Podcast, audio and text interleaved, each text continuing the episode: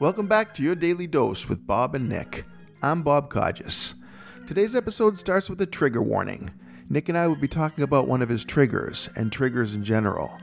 It's a term I'd never heard until a couple of years ago, but it seems to be becoming more and more prevalent in our society.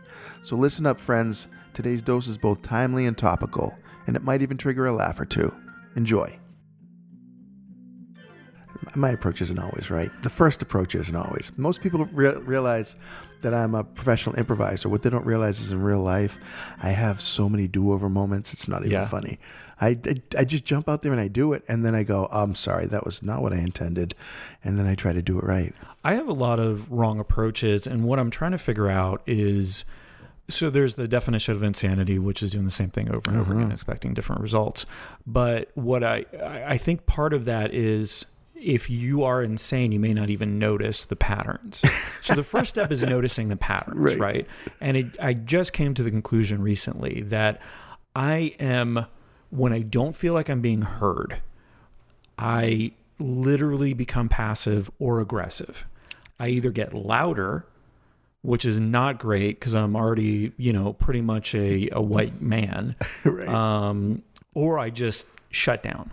Wow. So literally passive or it's like aggressive. fight or flight. Yeah, and I'm trying to figure out like what first of all, where is this coming from? When in my life wasn't I listened to that this has become such a uh, trigger for me? Yeah. And I'm using some of these terms specifically because, uh, you know, I know that trigger itself is triggering for some people. Yeah. But it is. That's exactly what's happening. It is, I'm feeling this way. I don't even have like a conscious response to it in some cases. And like you said, yeah, it's fight or flight. It's au- and it's uh, it is automatic. I think that's the thing, and I think you're right. I don't.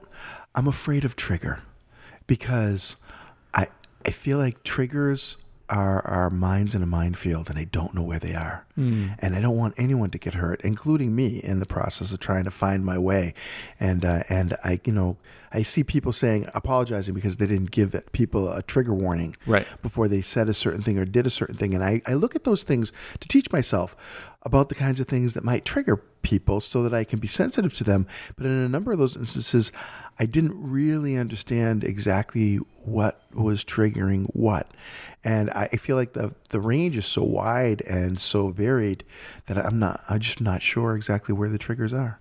Well, and I don't think you're, first of all, you're not doing a lot of that stuff intentionally or most times, intentionally right, at yeah, all. yeah. Um, and secondly, I think you know if you're talking about um, uh, something like suicide, for example. So there's a lot of trigger warnings in television shows when there an episode deals with that subject, for example. So what you see at the beginning is some sort of warning, almost like the nudity, adult language, et cetera, et cetera.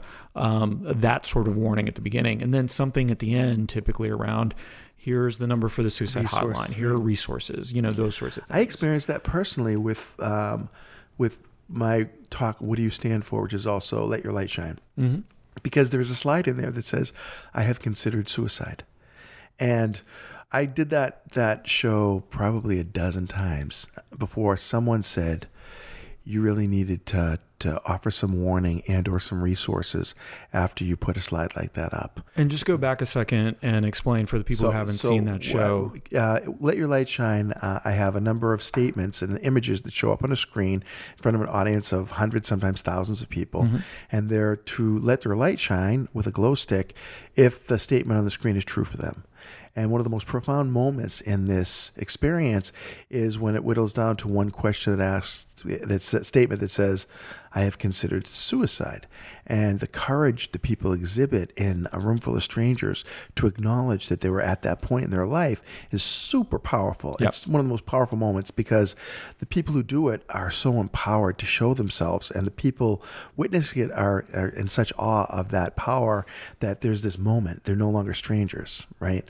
But I did not realize that that would create a situation or could open some wounds for people uh, that they may need some resources to help them uh, reset. You know, so I, I'm learning. I am learning all the time, trying to be patient with myself and hoping the rest of the world will be too. But uh, triggers, that's one that I'm I'm learning more about. Yeah.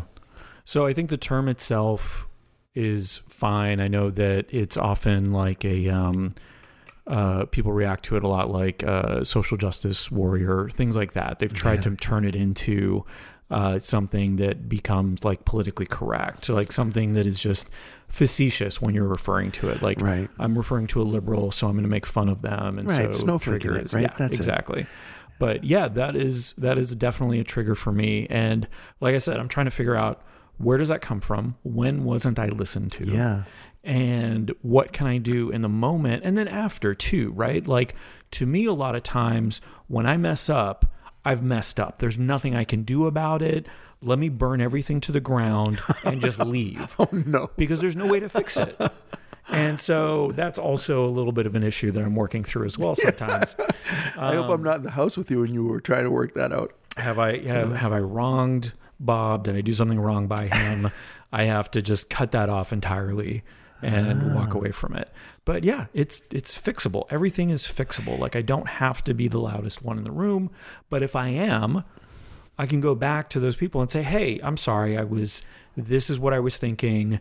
I just really needed you guys to hear me, etc." Done. hmm And It's interesting because I think I have a thousand techniques to be heard. yeah, Uh, and that's because throughout my entire life, one of the most important things to me was to stand out or to have people's attention. yeah. And so that's how I became funny. That's how I became an artist. That's why I learned magic. That's why I learned karate. It's like all roads lead to you paying attention to me.